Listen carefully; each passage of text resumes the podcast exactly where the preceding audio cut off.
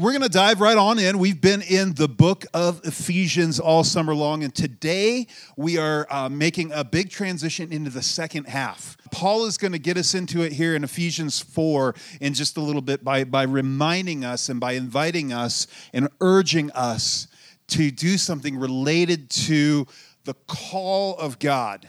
Now, I bet for many of you, um, you had a call that changed some things for you in your life. Maybe that was a phone call. Um, for some, maybe uh, maybe ladies, he called. Like you know, he got your number, then he actually called. Now, I, does anybody call anymore? I still like phone calls, but I know everybody texts. But uh, you got a phone call and it changed things and it changed the trajectory of your life. Maybe it was a call letting you know you got into the program or you got the job and it completely shifted things for you. Maybe it was a little more serious thing, and you picked up a phone call, and the tone of the voice of the loved one on the other end uh, let you know that, that things had just changed dramatically in your life. Maybe it was an opportunity that opened up before you. I remember getting a phone call in the fall of 2012 that changed the trajectory of my life and our family's life. We had. Uh, you know, been praying about church planting and wrote a letter to uh, the owner of this little event center and uh, got a phone call. We had asked, you know, hey, we're thinking about this church plant thing. We want to use it on a Saturday night and for a discount because we don't have any money. And it was kind of a long shot because in the event business, like Saturday night's the only night you make money. Uh, and so we're like, can we use your event center? And a couple weeks later, uh, I get a phone call. Phone rings out of the blue, and it's this older lady, and she's the owner of the whole shopping center next door there. And she says, You know, my father was a minister, and I kind of have a place in my heart for this kind of thing. Let's give it a shot. And a few months later, we were starting Life Community. And as they say, the rest is history. Our family, the life of our family, shifted immediately. You know, a, a call can bring a real sense of direction and purpose to your life. Some of you know that you were, you know, called into something or you you you you got invited into something. Maybe for some of you you remember a season where it was school and or you were working hard and maybe you were eating ramen, but you were working working your way through through school and if you look back that was one of the best seasons of your life and, and the reason was because you had such a sense of purpose and direction and and and call. Other of you maybe like it was you were working 80-hour weeks on your startup and it was good because you had a sense of direction and purpose and call. Now, for some, you remember days like this, but, but this interesting thing happens as we tend to get a little bit older. Some, it's fond memories, but it's 20 years ago. And for some, you're in the room and, and adulting, like life, it kind of beat it out of you and you just sort of feel aimless. You know, there's a tendency, have you noticed when you work really hard and then you get the things that you wanted? Um, they don't always bring you what you thought they would. And some of you, you charged hard, you had a sense of calling, you achieved a dream or something, and then you just found yourself in this place of almost just being aimless. You're on this cycle of sort of rinse and repeat, living for the weekend, living for the upgrade living for the vacation, and you've lost a sense of purpose. You've lost a sense of call. You know, Jesus was always calling people who lacked purpose and direction into something that was much bigger than themselves. If you read through the Gospels, they're just completely full of invitational language.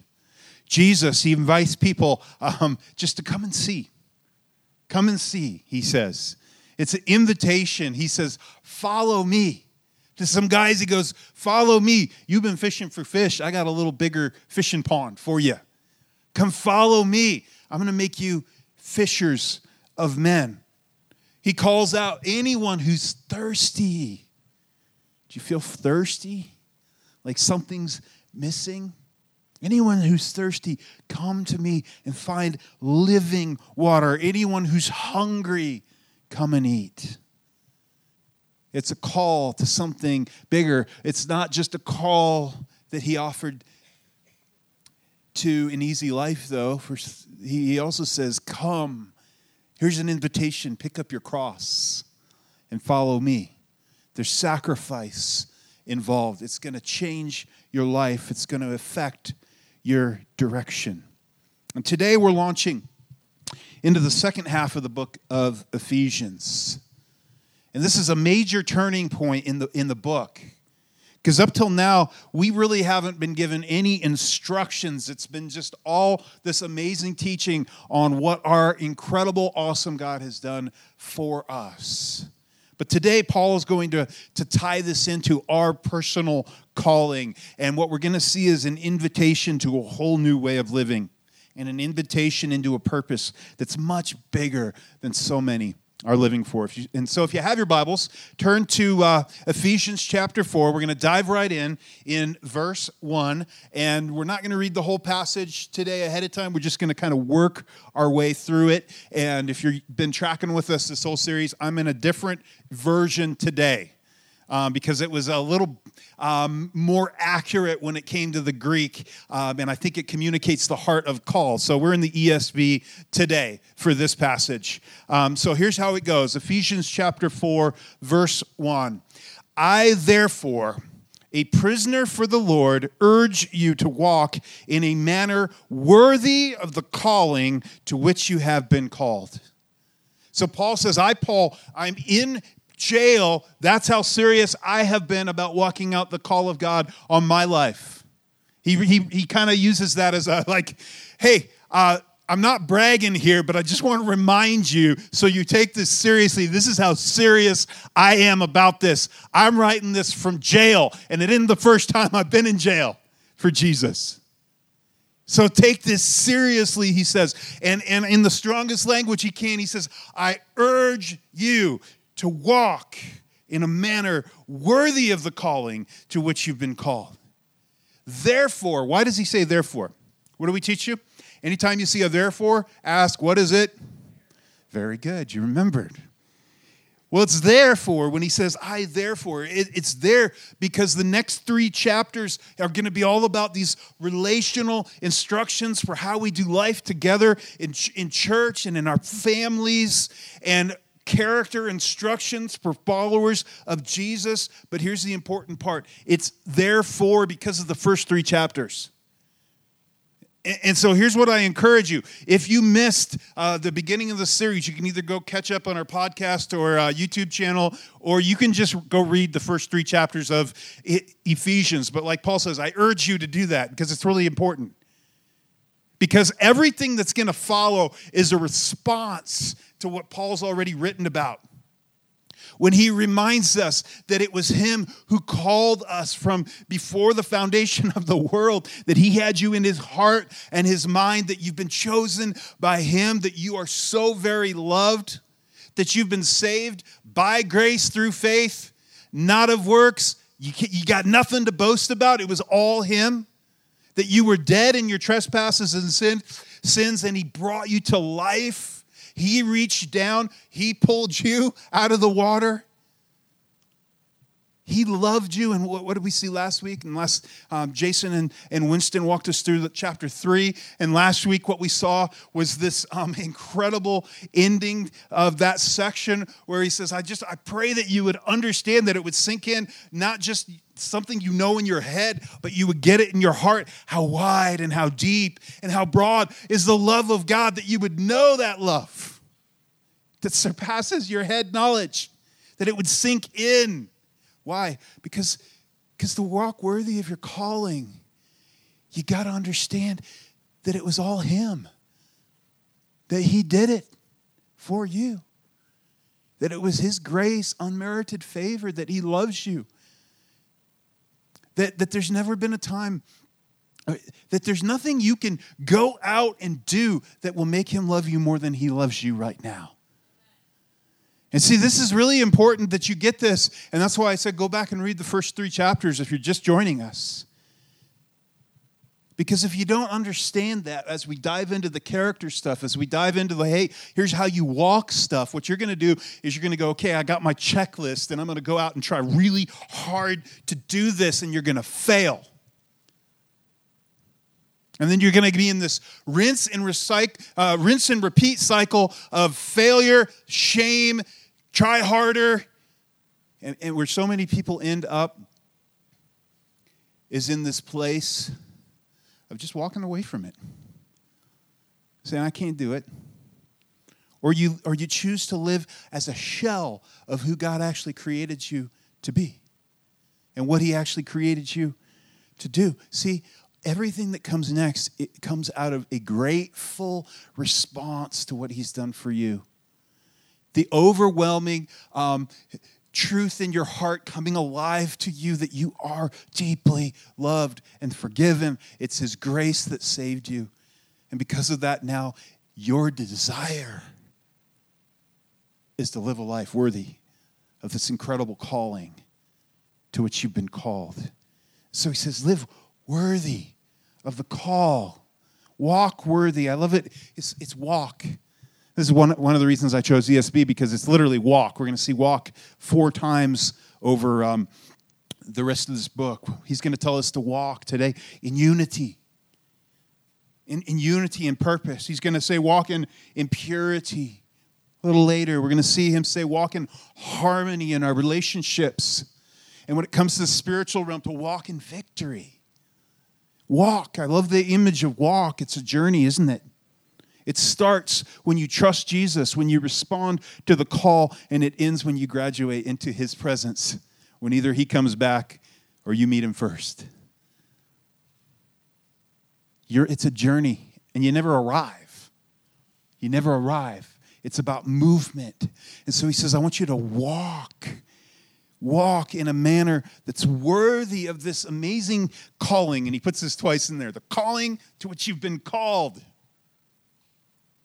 calling to which you've been called. This is the root word here of calling is this little Greek word uh, called kaleo. It, it means to be called as we would understand to receive a call or be summoned or be invited, even to be named. If you remember, last week we talked about being named, having purpose, finding meaning and community and belonging in him. The Apostle Paul would use this word over 29 times in his letters in the New Testament. And it always, almost always carries this sense of divine purpose. Like God has a purpose for you. It's a call that comes from God. It's a call to service. It's a call to dedication. It's a call to sacrifice. Not because of anything you've done, but because He loved you and it's your, your response. He's in uh, Timothy, the book of Second Timothy, Paul writes about this call. He says this He, God, He saved us and He called us to a holy life. That means a set apart life, a special life set apart for Him. Not because of anything we've done, but because of His own purpose and grace. That grace was given us in Christ Jesus before the beginning of time. He says, because of this, it's His grace working in us. And so when you see this word calling as we dive into the second half of Ephesians, don't think of just like some sort of special class of people that, you know, you know, they're, they're one of the prophets in the Old Testament or Moses who's called to lead. Now, this is a call that's for every believer. This is a call to follow Jesus. This is the invitation and the call to you and to I. If you, you've been called to follow him, it's a call to believe, to trust in Jesus, the risen Lord, to trust him, to give him complete and undivided allegiance for the rest of our lives. It's a call to loyalty to him, to making him the highest priority, the highest thing in your life. Walk worthy of the calling, this amazing calling to which you've been called. Now, how do you do that? He goes on and he dives in, and it starts with character. It's going to start with character. He's going to start with things that he can only work in your heart. He says this with all humility and gentleness, with patience, bearing with one another in love, eager to maintain the unity of the Spirit in the bond of peace. So he starts out, he says, Here's how this works itself out. Here, here's, here's what it means it's a heart thing, it's a character thing, it's a thing that he works in your life, and it begins with humility. And see, we have kind of a, a, a fallen picture of humility, I think, in our culture, where we, we see it as, as lowly. Humility is really an awareness that all we are and all we have comes from God. It's the opposite of pride, the original sin that drew the heart of the evil one away. It's, it's understanding who we are in relationship to God. It's a powerful thing, humility. It's understanding our place that He is God and we're not. That we're the creature, we're the creature, He's the creator, we're the creature.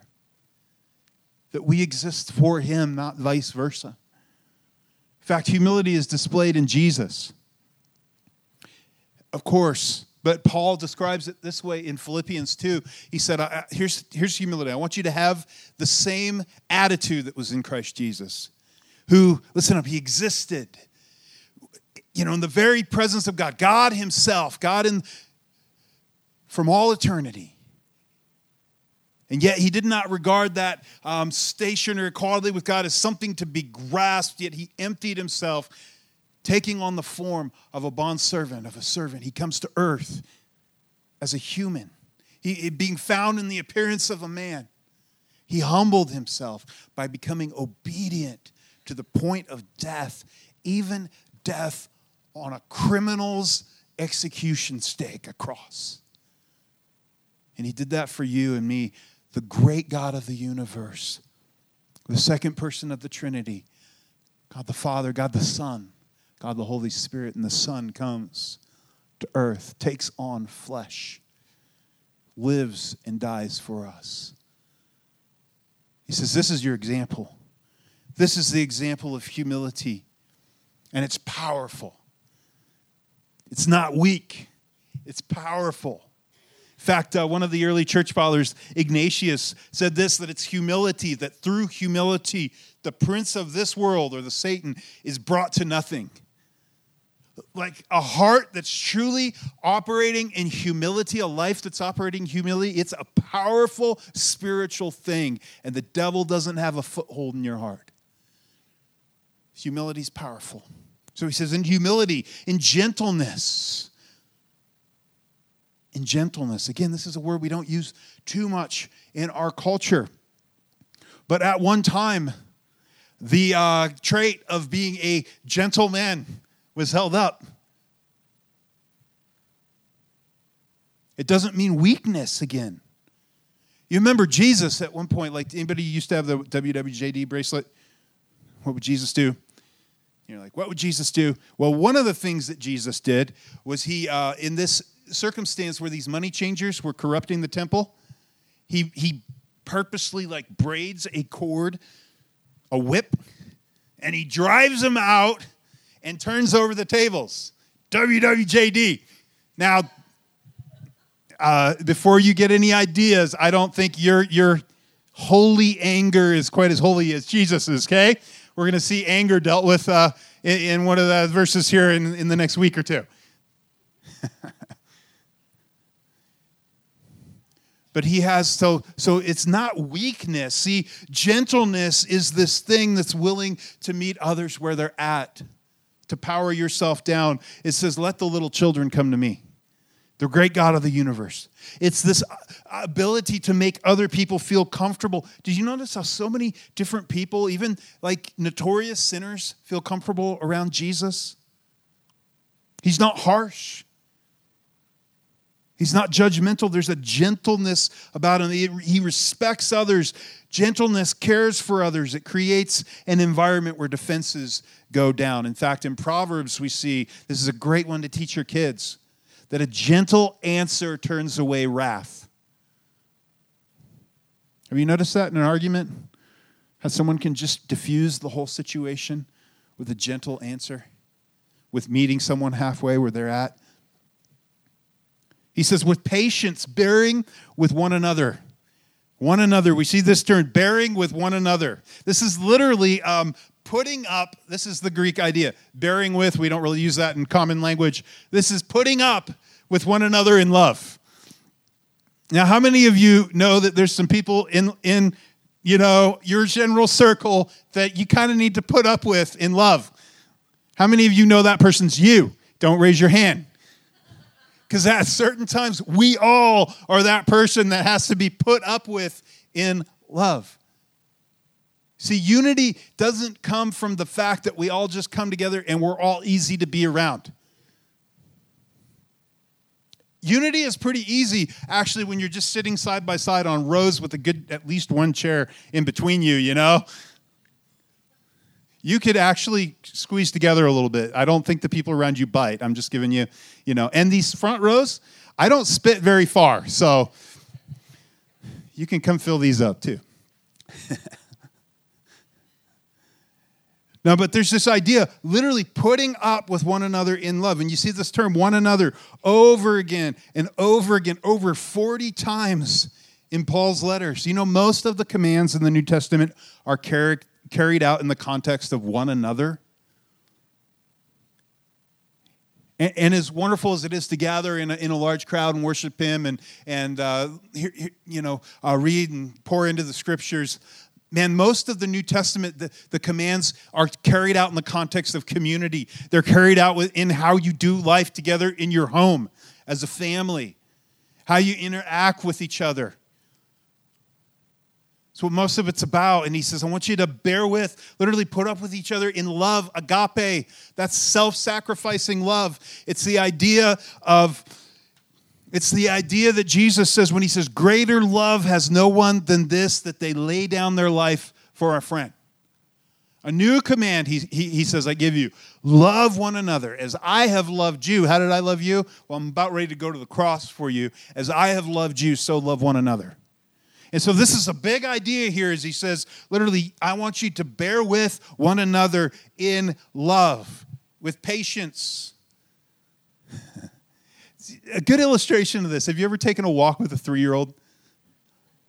I remember when one of my kids was three and we go on a walk and I'm kind of like, let's go walk and get somewhere, right? But a three year old, it's like, oh, a flower, you know, oh, a bug. And they're like kind of like wandering all over and you're just like, let's get somewhere.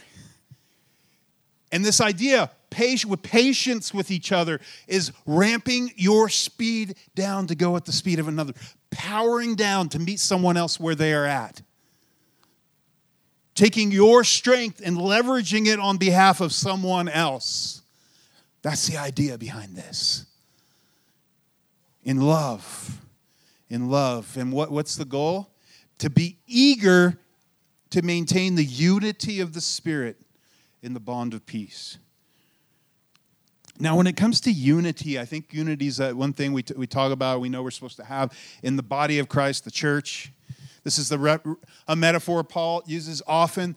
The church is a body, it's a living organism made up of many parts.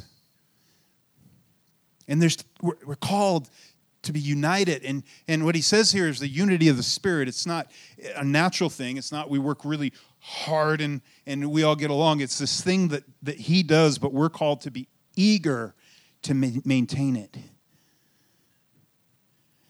I fear too many times we are not at all eager to maintain it. We are eager to point out differences. We are eager to nitpick. We are eager to gossip about others and find fault. And he says, I want you to be eager to maintain the unity of the Spirit in the bond of peace. You know, in Romans, he'll say, as far as it's dependent on you, live at peace with everyone.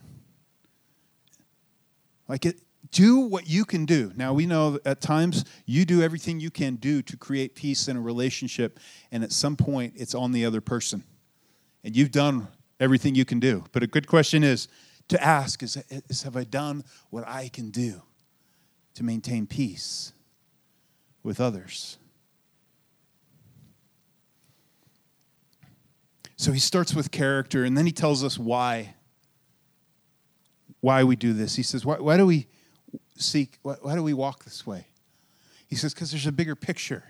Then he dives back into some theology, and we think this next couple verses was actually like a, a song, maybe, or a common phrase that they, that they would know. And here's how it goes There's one body and one spirit, just as you were called to one hope that belongs to your call. We have a hope, right? One Lord, one faith, one baptism, one God and Father of all, who is over all and through all and in all.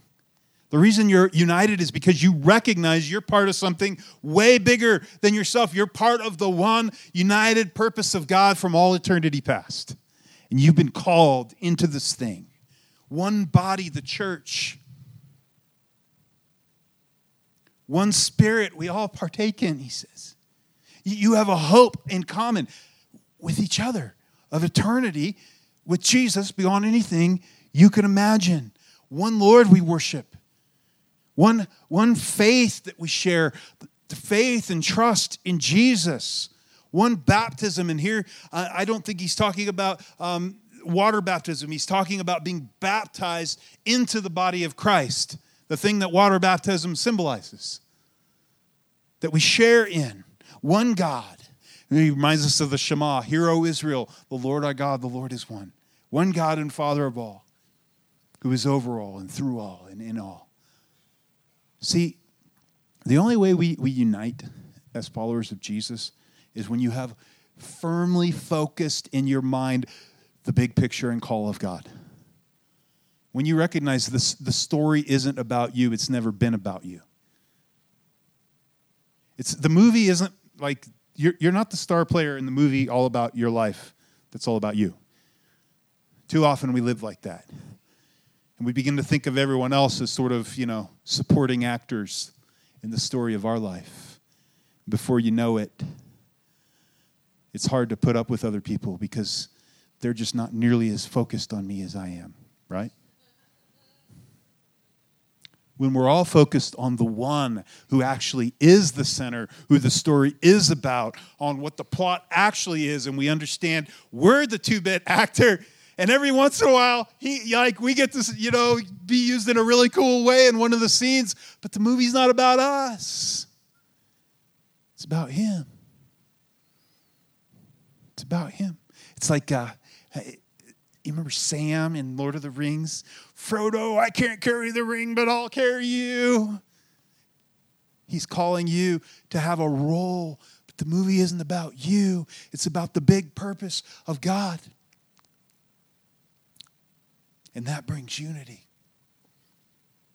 sense of purpose and direction.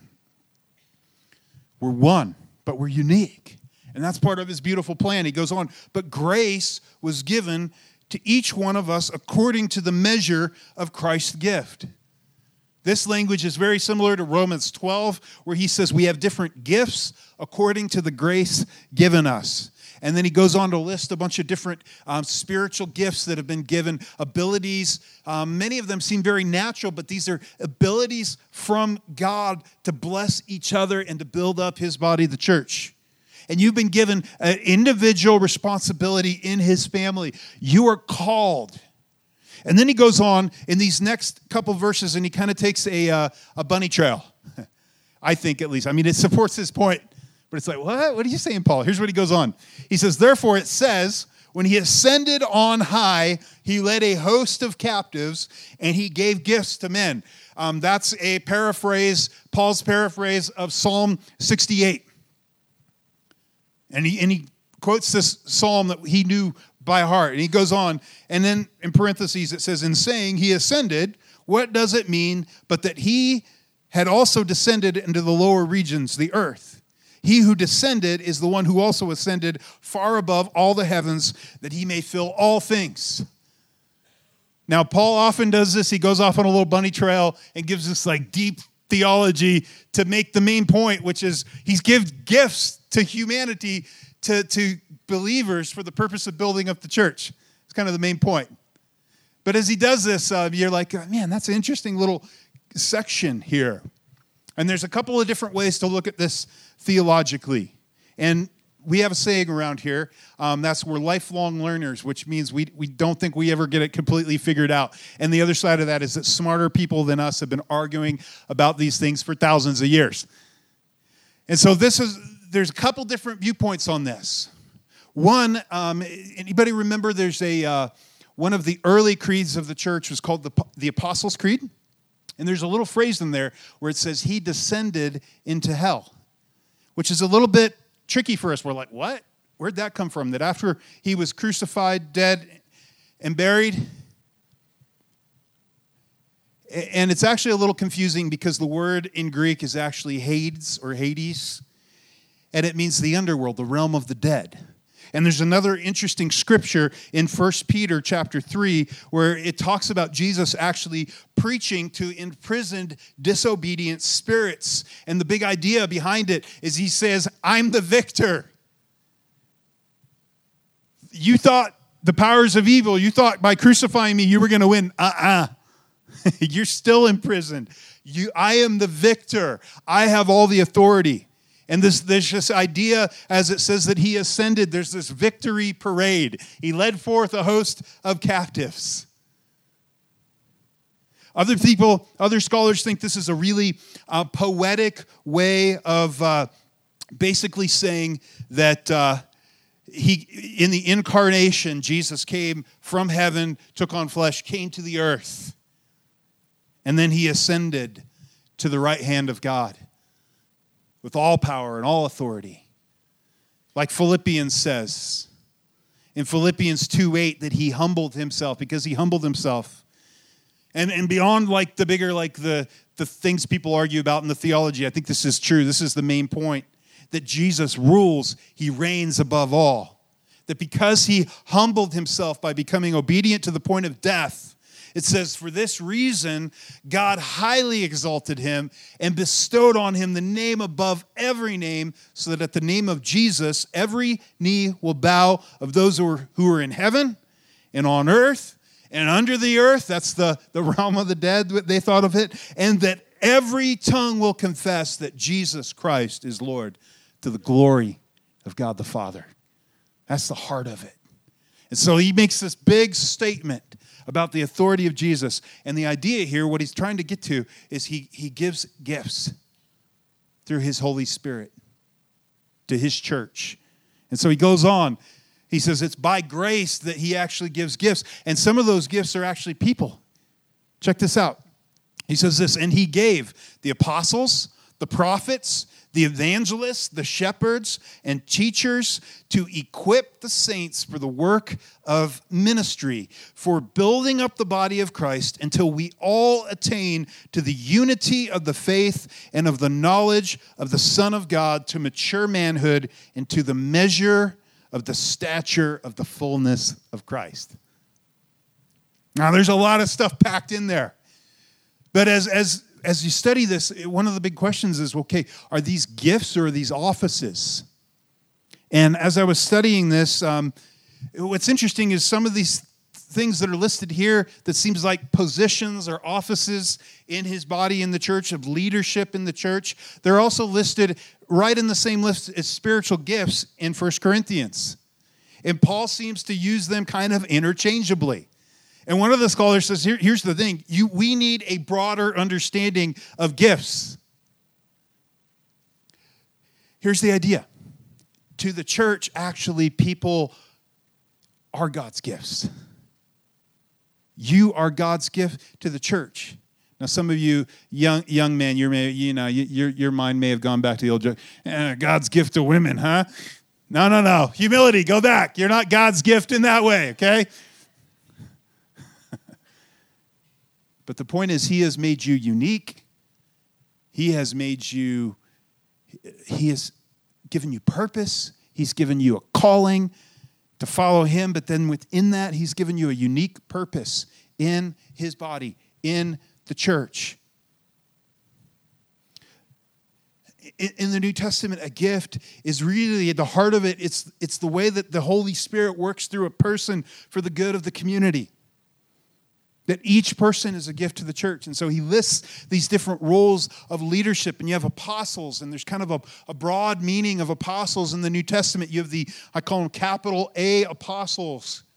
These are the ones that Jesus specifically chooses, the eyewitnesses of the risen Jesus. They're the ones given authority to bind and loose. They write a lot of the New Testament. Um, it's, it's those who spread the teachings of Jesus and found the movement of Jesus. In fact, their very names are on the 12 foundations of the heavenly Jerusalem. So there's like the 12, there's the apostles. Now, I always wondered, you know, when, the, when Judas. Um, obviously betrayed Jesus and they had to select a new apostle and the Holy Spirit led him to the, that one dude. I almost wonder if like Paul is going to like arm wrestle him for the name on the one of the foundation stones. Because I Paul's probably more humble than me. Because I would be like, you know, I wrote like almost half of the New Testament. Can I at least have an honorable mention? You know, at least like slash me on that with that dude. Um, I, I don't know. That's just me making that up, but. Uh but the apostles, the 12. But then in other places in the New Testament, we see more the idea of apostles. It's a broad term. It can mean just like a messenger of the church or a key leader, maybe a church planter, um, a missionary to a new culture, or a leader over a network of churches. And so you have this kind of meaning in different lists in the New Testament that talk about others, like Andronicus as an apostle, and Junia, who's actually a woman, as an apostle, and Timothy, and Titus, and Barnabas as apostles. And so there's this kind of, that's kind of the heart of leadership. Then you have the prophets. And again, in the New Testament, you see this really the idea being those with a prophetic gifting, the ability to discern and communicate things God is speaking into specific times and situations. And then you have evangelists. And, and this is interesting because we're all called to share the good news of Jesus, right? That's, that's something we're all, we're all um, encouraged to do. In fact, Timothy, Paul tells him, do the work of an evangelist. I don't get the sense that he thought that was his major spiritual gifting, but Paul says, do it. You've all been called to share, but man, I've hung out with some, some people that it's just like they're gifted in this profound way and, and like they you know they'll walk over at a restaurant and share jesus with some stranger. You're like how do you do that? It's a spiritual gift god's given them and it draws many to jesus. Pastors and literally this is shepherds teaching shepherds or teaching pastors. And that's those who shepherd or care for and teach the scriptures and provide leadership in the context of individual local churches. Different positions now, this isn't some hierarchy of these are the, the, you know, the important ones. What are these positions for? To lead. What is a leader? A servant. See, we, we, we have this wrong. When we do org charts and different things, the pyramid should be flipped over. Those with the most responsibility have the most role for what? For the benefit of all. That's how it works in the kingdom of God. And so, here, what's the purpose of this? To equip, to equip the saints for the work of the ministry. So that the body of Christ can be built up in Christ through you, through your gifts, through you doing the work of the ministry. Equip the saints. Now, this may throw you for a loop, but uh, who are saints?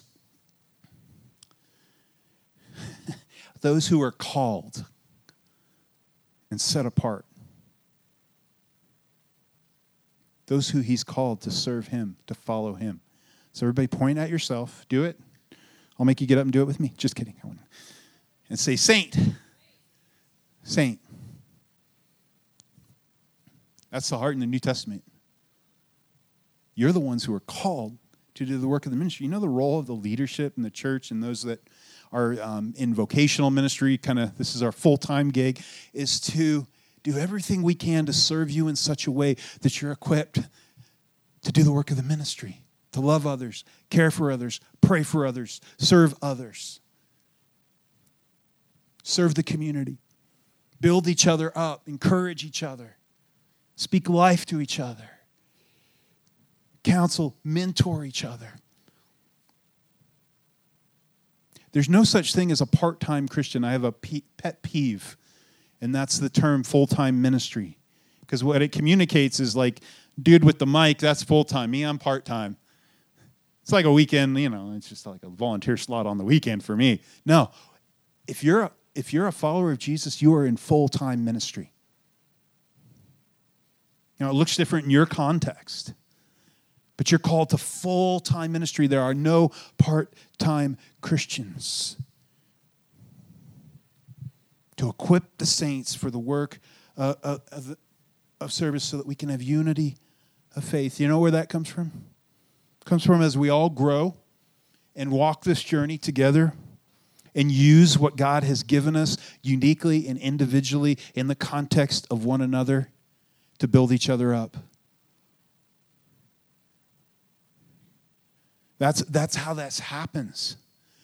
And he says, through this process, like we'll actually begin to know God, know Jesus, not just with a head knowledge, but, but we'll know him. We'll know him. Verse 14, so that we may no longer be children. What's wrong with children? Nothing when you're a child. but if you're a 35 year old asking five year old questions, there's a problem with that, right? So that we may no longer be children tossed to and fro by the waves and carried about by every wind of doctrine, by human cunning, by craftiness in deceitful schemes. You know, part of why God has called us into this thing together, the whole one another thing is such a big deal, is because it's so easy to be deceived. And it's perhaps even easier to deceive ourselves. We need each other. Do you know that, like, all of your needs, Jesus could just supply? Like, he could just drop, you know, he fed the 5,000. He, he could meet all your spiritual, emotional needs and needs. He could just like download truth into your, into your mind. And, but you know, he chooses to work through people. It's the same thing with prayer. He chooses to use to partner with the prayers of his people to accomplish things on this earth. He chooses to use the gifts within you to build each other up. You can't do it alone. You actually cannot become a mature Christian alone out on the mountaintop. Now, I'm not saying there's not a place to go get away in solitude. That's, that's great.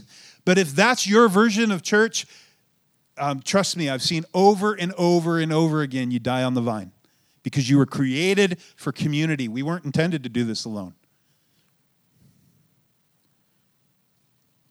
He goes on, he says, rather, speaking the truth in love, we are to grow up in every way into Him who is the head, into Christ, from whom the whole body, joined and held together by every joint with which it is equipped. You are one of the joints.